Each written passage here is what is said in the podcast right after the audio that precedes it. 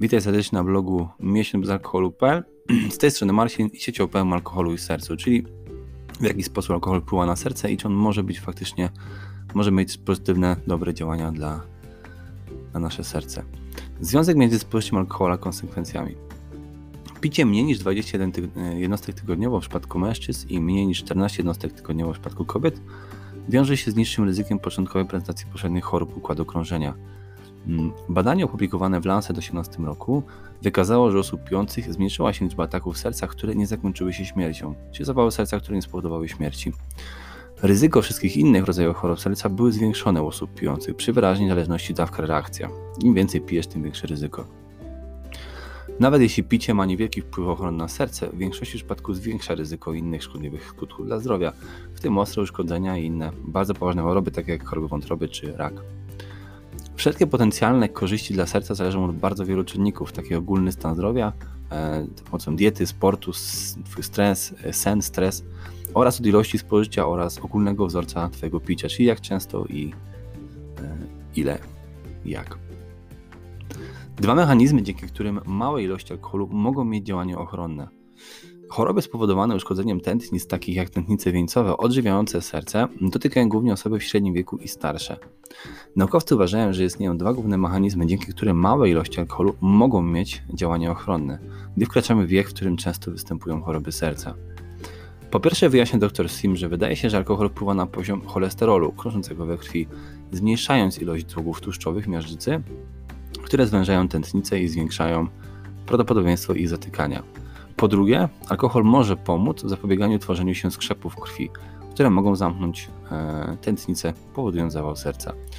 Może powstrzymać e, zlepianie się też płytek krwi w tworzeniu skrzepów. Niewielka ilość alkoholu podczas posiłku może również zmniejszyć nagły wzrost poziomu białka, fibrynoogenu, wytwarzanego przez wątrobę, co może zwiększyć prawdopodobieństwo powstania zakrzepów krwi czy zakrzepicy.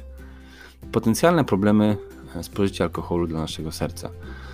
Miłośnicy wina chcieliby wierzyć, że stare powiedzenie czerwone wino jest dobre dla serca jest prawdziwe, ale czy tak dokładnie jest? Ogólnie przeciwutleniacze pomagają zapobiegać sekrzypicy i to prawda, że czerwone wino ma stosunkowo wysokie stężenie substancji przeciwutleniających zwanych flawonidami, flawoidami.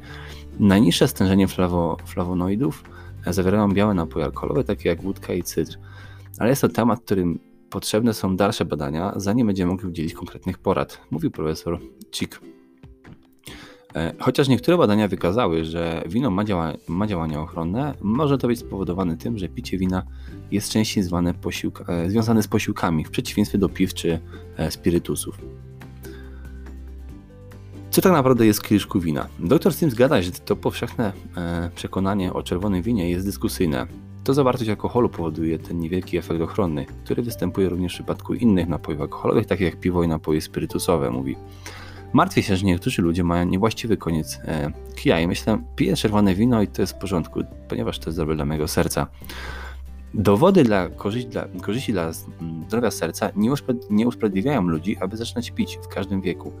Istnieją znacznie lepsze sposoby na zmianę stylu życia, aby zmniejszyć ryzyko chorób serca, takie jak rzucenie palenia, zwiększenie aktywności fizycznej i zdrowszej diety, które niosą ze sobą ryzyko i które nie noszą ze sobą żadnego ryzyka i są znacznie lepsze dla ogólnego stanu zdrowia, mówi dr Sim.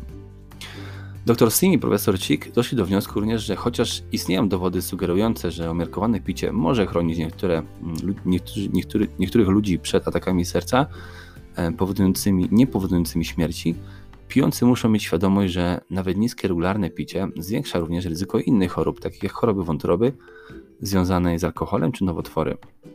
Tym samym zawsze najprostszym, najlepszym rozwiązaniem jest zastępowanie napoi alkoholowych bezalkoholowymi.